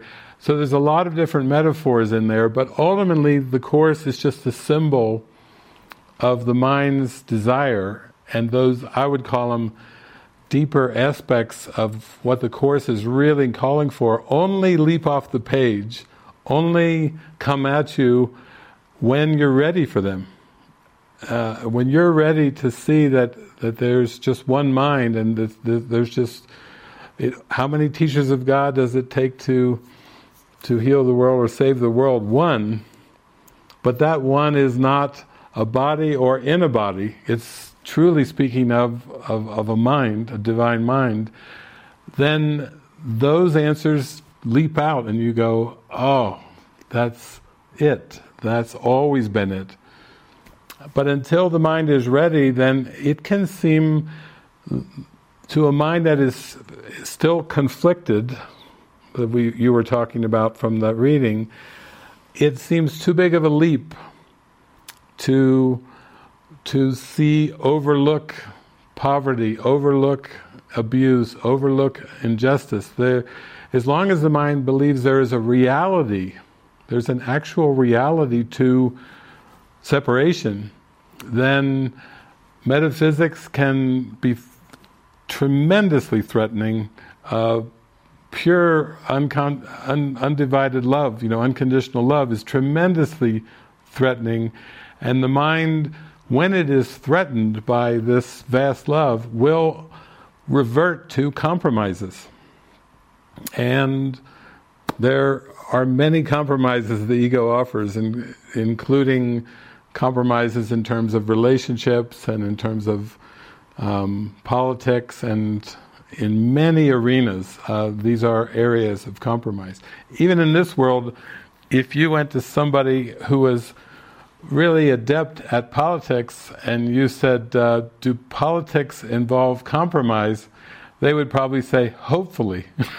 they would say, you know, oh, that's at, politics at, at its best involves compromise. When it becomes partisan, it's it's chaos. it's it's it's absolute chaos. When it when it becomes civil and uh, genteel again, it it doesn't involve compromise. Then you come back to the course, and Jesus says salvation is no compromise of any kind. You know, compromise is not part of the plan of awakening, but it is part of the the ego's um, constructions. It's it's very much a part of it. Now, I'll tell you, for me, the thing that was most impactful was I was watching this early, early Course in Miracles movie that was made, I think, in the 1970s, and uh, maybe late 70s or somewhere around in there. And it had all these different people speaking from many different um, professions. There was there was a marine biologist in there. There was there was people from the government. There was a speechwriter for uh, the president or a couple presidents, uh, Milton Friedman. There was a lot of things, and I remember in that particular movie there was a man named William Whitson, who actually was married to Judy Skutch, the publisher of the course, and I had the honor of actually meeting Whit uh, as he's affectionately called, uh, a number of times before he passed away. And uh, he is a man of such dignity and respect, and a, civil servant who had actually worked in the government, in the United States government, for quite a quite a lot of years. So when we would meet and talk, he would say, "Oh yeah," and he would talk about he would talk about uh, Nixon. He would talk about uh, presidents and congressmen and and people in the government because he knew them. He he worked with them. These were like his family, government officials, and uh, he he also was uh, was a representative of I think a UN ambassador to China, among many other uh, positions that he held. And he was also in the, in the defense uh, department for a while, and so on and so forth. So here was a career political man, a, a career government man who got a hold of A Course in Miracles, and in the movie, this very respected government man says the line from the Course that impacted him the most was Seek not to change the world, seek rather to change your mind about the world. And he went from being right inside the United States government and knowing it like the back of his hand to taking on, working the course, and going through this transformation of consciousness that allowed him to actually get to a point where he started to devote his life to the course. He, I've mentioned different times, he went to China, he was there for Mao Zedong's funeral. He he was diagnosed with cancer. He was taken off uh, to the mountains, and he went through a remission. Came back, and after he prayed to Jesus, "If there's anything I can do for you, Jesus, I'm your man." Jesus brings him back. He marries Judy Skutch, and he oversees the translation of the course into twenty some languages before he passes away. To me, this example of Whit's life is exactly what I mean by it's a reinterpretation of the symbols. That Jesus used his mind and, and Whit in service of the whole plan of awakening, and it was Witt himself who had said, Seek not to change the world, seek rather to change your mind about the world, that that got him to move on from the political realm of concepts into the mind realm of devoting himself to his entire life's work with A Course in Miracles at changing his mind, as his good friend Bill Thetford had done, changing his mind about his mind. So to me, that impacted me. If anybody had said, seek not to change the world, I would have thought, hmm, interesting idea. But when William Whitson said, a government a devoted man of trying to make the world a better place in, in, for decades, when that man said to me through that movie, seek not to change the world, that really impacted me. I was like, oh my God. That, and then I heard Milton Friedman, a speechwriter for the President of the United States, and he's practicing the Course in Miracles and looking at his emotions and looking at his perceptions. That movie, that short movie, greatly impacted my journey because I was like, wow, that is amazing coming from people that are in the government practicing the Course and actually starting to have transformations, miraculous transformations, and outgrowing beginning to outgrow the self-concept of change the external world to make a better world for everyone and come to clear your mind and your consciousness and free your mind from judgment and judge not and then the world is saved. Because the world's not outside of you. The world is is inside of you. So so I'm glad you uh, wrote this question because um, with seemingly 2020 being an election year, with Marianne being in the race uh, in the, as a Democratic candidate for president, these things are going to come up for uh, Course in Miracles students and, and, teachers around the world. And your question is like a, a gift in that it's it's meant to bring in uh, some wisdom to the whole uh, topic and uh, and people will do what they're guided to do. Everybody's doing the best that they can, but based on what they believe. And and there's something beautiful about just accepting that and saying, uh, I cheer everyone on in the world because everyone's doing the best that they can based on on what they believe. So, I don't know. We got Jason, Michael, if anybody. That's kind of a classic question. Hmm.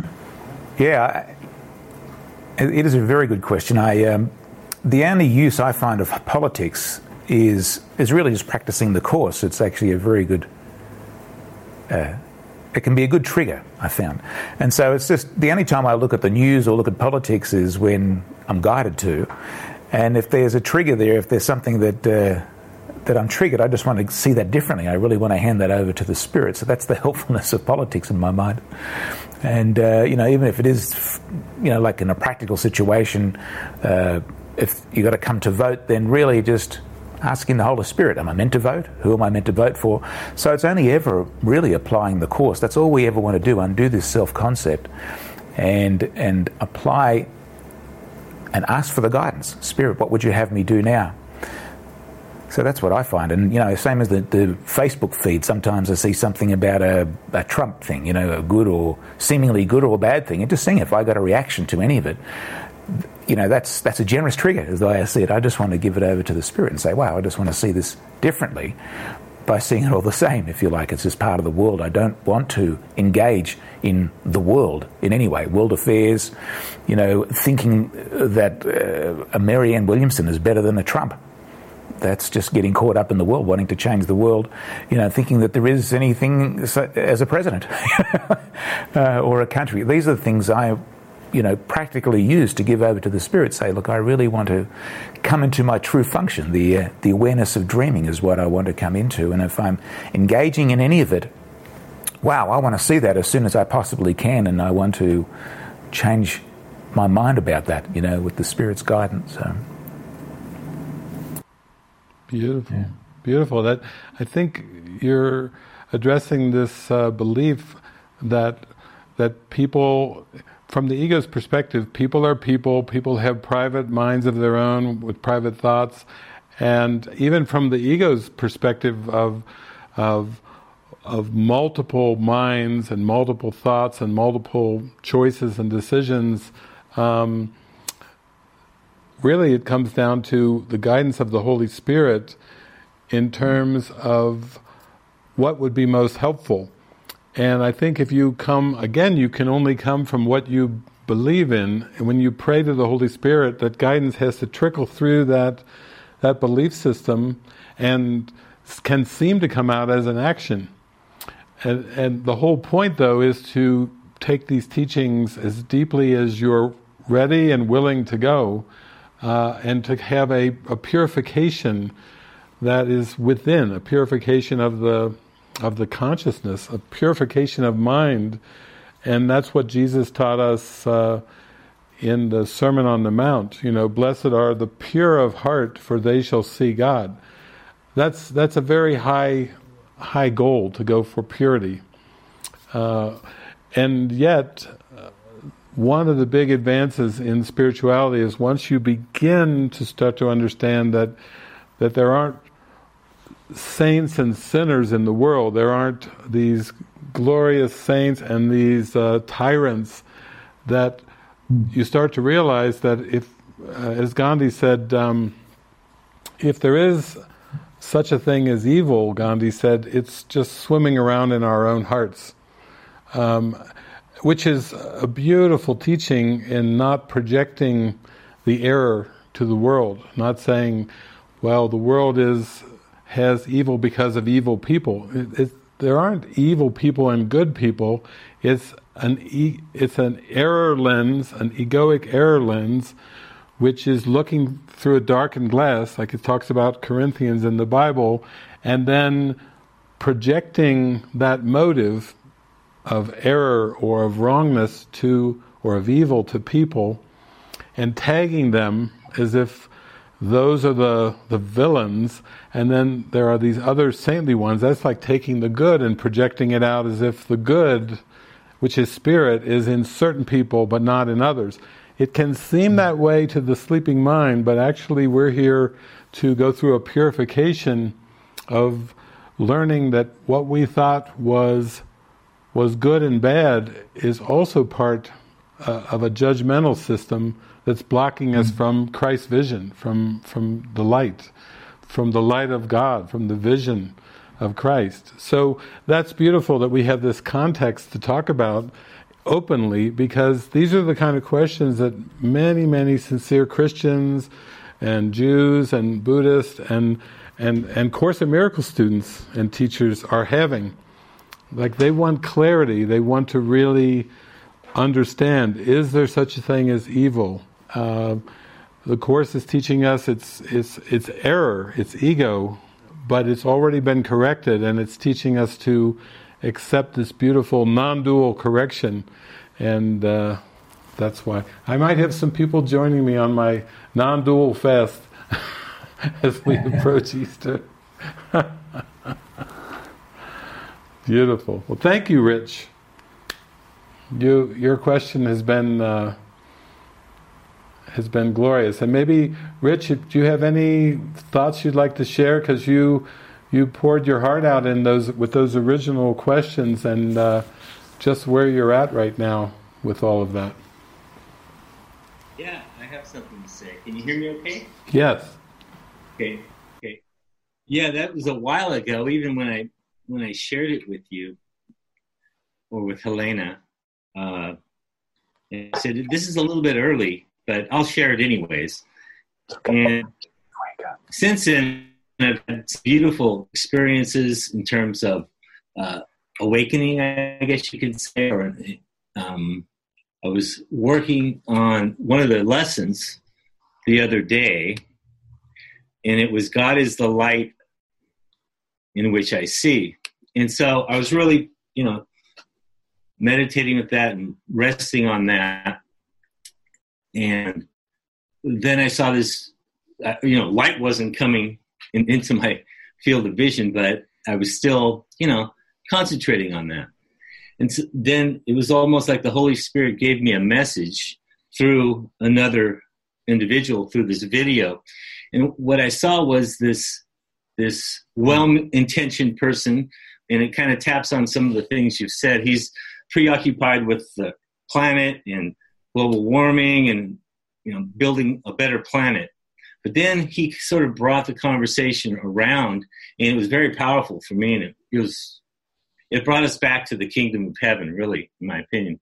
And I'll explain.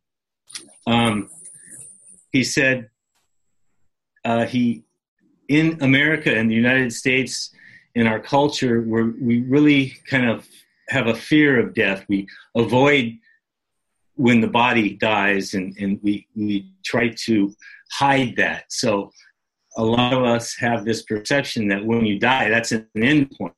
And he said his experience as a physician in the he worked in the ICU and he got to see a lot of that. So he became acclimated to that and he saw the same thing happening over and over. And that was uh, people were saying the same things about their near death experiences if he was able to bring them back. But they usually weren't able to bring them back. They only were able to bring back 6% of the people who had flatlined. In other words, 94% of the people didn't survive. But he had one unique evening or, or 36 hour shift where he had three patients that flatlined and then he brought them back.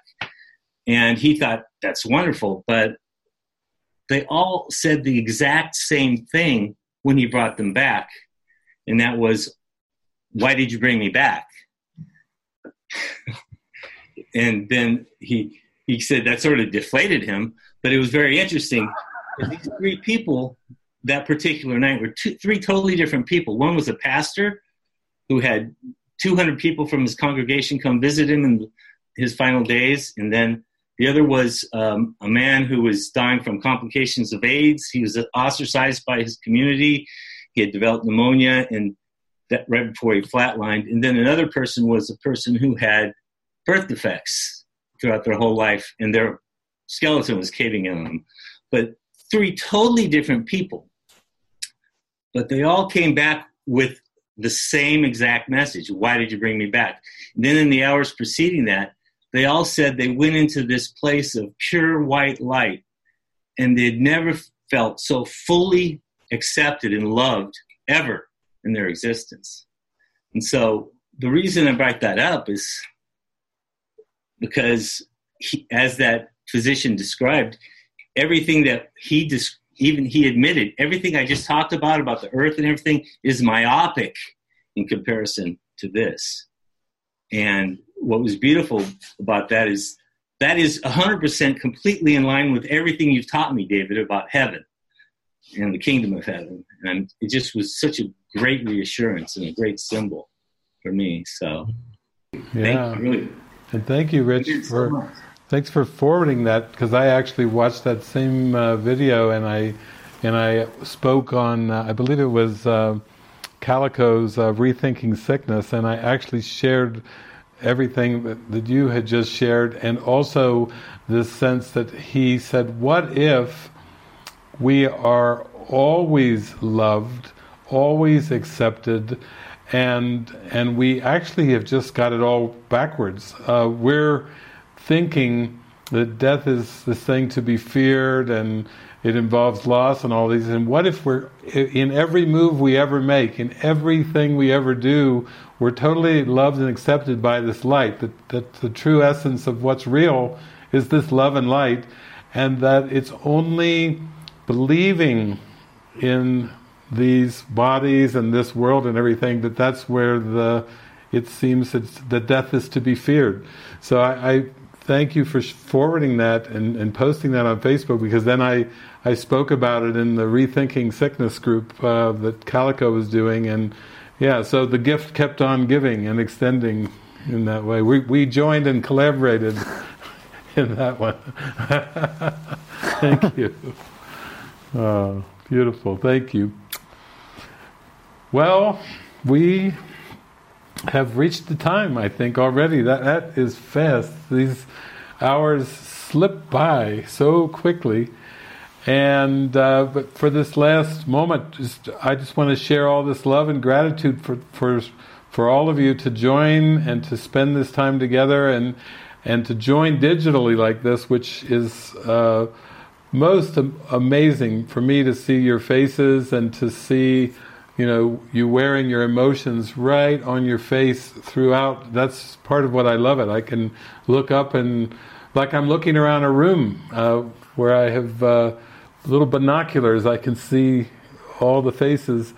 Uh, and also, um, we have we're in this beautiful new studio, and um, Jason actually has uh, some some programs and shows coming up.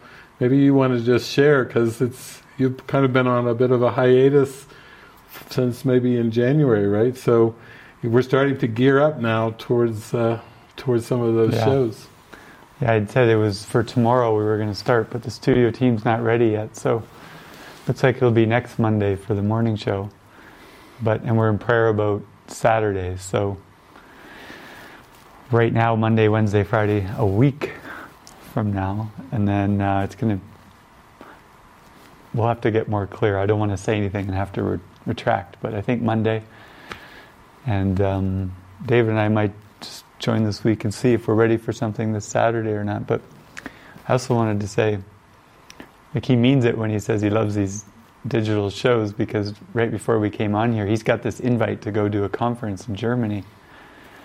And he's like, well, if I have a choice between a conference, hundreds of people in Germany, or this intimate group where we can go really deep, I think I'll choose this conference because it's at the same time as our next online retreat. So if he gets good internet, you'll be joining us for that instead in June. Of that's in June. June, not May. Okay. Yeah, in June.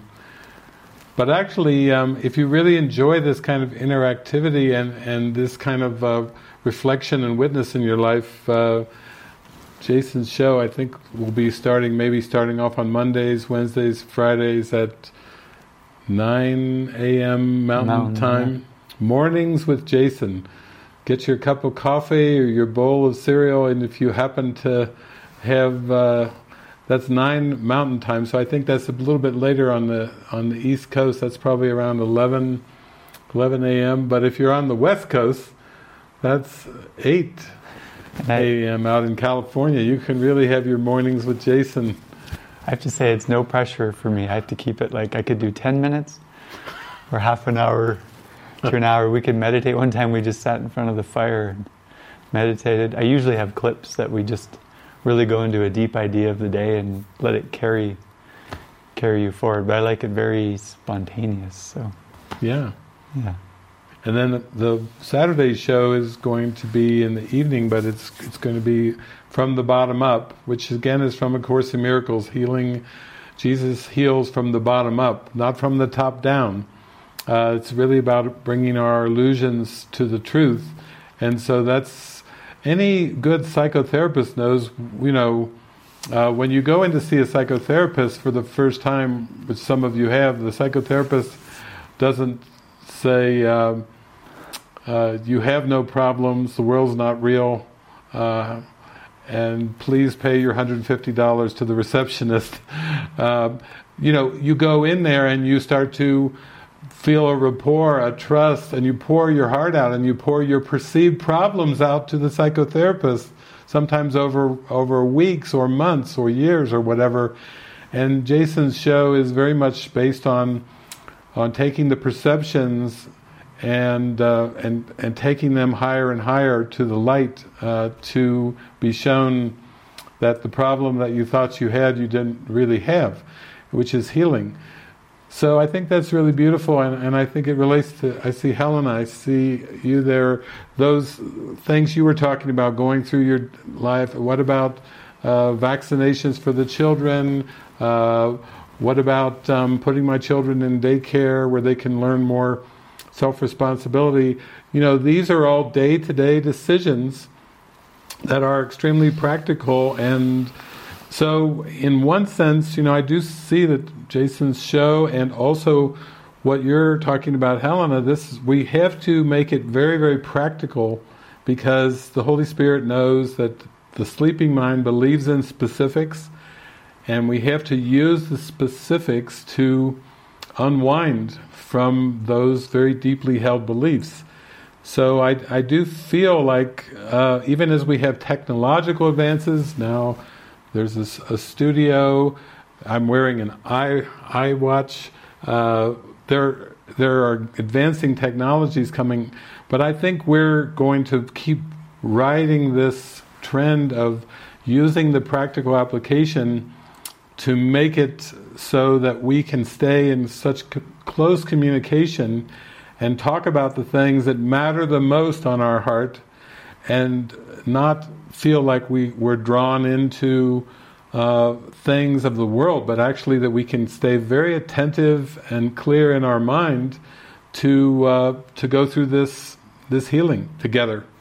And I feel like that's the best way, whether it's through phone calls, Skype calls, uh, using. Come on the show. Yeah, I mean, I I loved t- technology. I mean, I I know in in Brazil, for example, uh, they use WhatsApp. They have these big WhatsApp groups that have all this huge interactivity that are going on on the WhatsApp group, and all I have to do is subscribe, and boom, I, I, can, I get all these messages from all my friends and people in in uh, Brazil. I know when I was in China, they had these QQ groups where they were online groups where there was a lot of healing going on, a lot of expressing and sharing.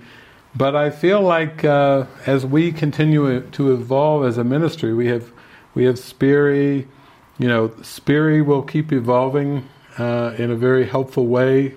We we would hope, Laverne would hope to have our Spiri be interactive, so you can just voice your problems and issues to Spiri, and Spiri can can work with you in a verbal way, kind of voice recognition way, to take you rapidly down in your mind to a miraculous new way of looking at, at that perception. And um, it's being built right it's now. Being, that. it's being built right now. I I like the idea of having it tied into a, a watch. So imagine having a watch on your wrist. You're going through the day, things are going good. All of a sudden, though, you start having some reactions. Your blood pressure increases. Your heart starts pounding a little because you you're starting to get angry. We'll say at, at something that's going on, and then suddenly your voice activated watch goes, uh, Heike, how are you feeling? or fill in the name, you know, talk about an intervention, uh, a spirit intervention. How are you feeling? You know, Helena, how are you feeling at this moment? As the kids are screaming and there's a food fight going on in the, the kitchen, how are you feeling, Helena? And then you start to say, I'm a little stressed right now. There's food on my ceiling and my ceiling fan. And then Spiri takes you in to the miracle through a dialogue, like your own spiritual psychotherapist, they're working with you, AI. I call it actualizing intelligence, not artificial intelligence. Actualizing intelligence using the principles of A Course in Miracles and everything we've talked about so that it monitors how your how your metabolics are going and when your metabolics start to go away from that calm norm then the it actually reminds you not just of your lesson of the day but it actually will take you in down into your mind again. Come bring it back was that the song that that Slava sang you bring it back to your mind. So we're very uh, we're very joined and we we want to continue on with these online retreats and any kind of uh, advances or ideas. We should have like a like a a suggestion box so if you go through a great retreat like this and you start to get some guided ideas of that are kind of out of the box but sound like they may be helpful for you and for the whole universe then please write to us and let us know and we'll pray on it and see what we can do. Because this is important. Your peace of mind is important. So, any last words, Jason, Michael? Yeah, I've got a little, a little couple of lines from the course that just feels like it might wrap this up very nicely. And it's from the Manual for Teachers. We've been talking about wiping the slate clean and letting go of memories and stories and following the spirit. So Jesus says, as the teacher of God advances in his training, he learns one lesson with increasing thoroughness. He does not make his own decisions. He asks his teacher for his answer, and it is this he follows as his guide for action. This becomes easier and easier as the teacher of God learns to give up his own judgment. Hmm. Amen. so I just feel very blessed, very blessed being here and being with everyone. It really is, you know, it's like the bodies are falling away and the minds are joined. We, we're experiencing this in this seeming helpful tool, this digital realm. and I'm just uh, very grateful to be with you. It's such an honor to be here. And I just thank you. Thank you, David and Jason there in Kamas. It's like we're here together. it's, we really are joined. So, and thank you, everyone. It's just been such a joy, and continues to be. You're all very much in my heart. So, thank you. Mm. You. Thank you.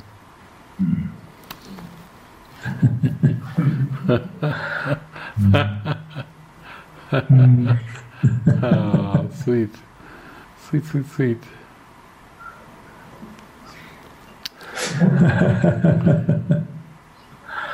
mm.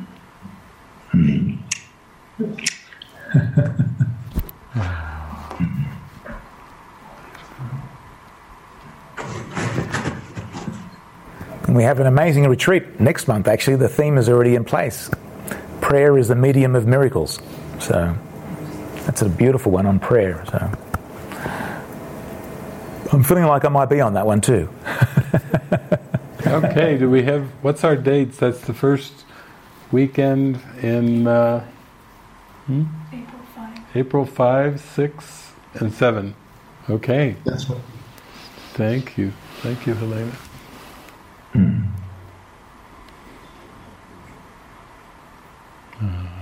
Thank you. Until we meet again, always in our hearts.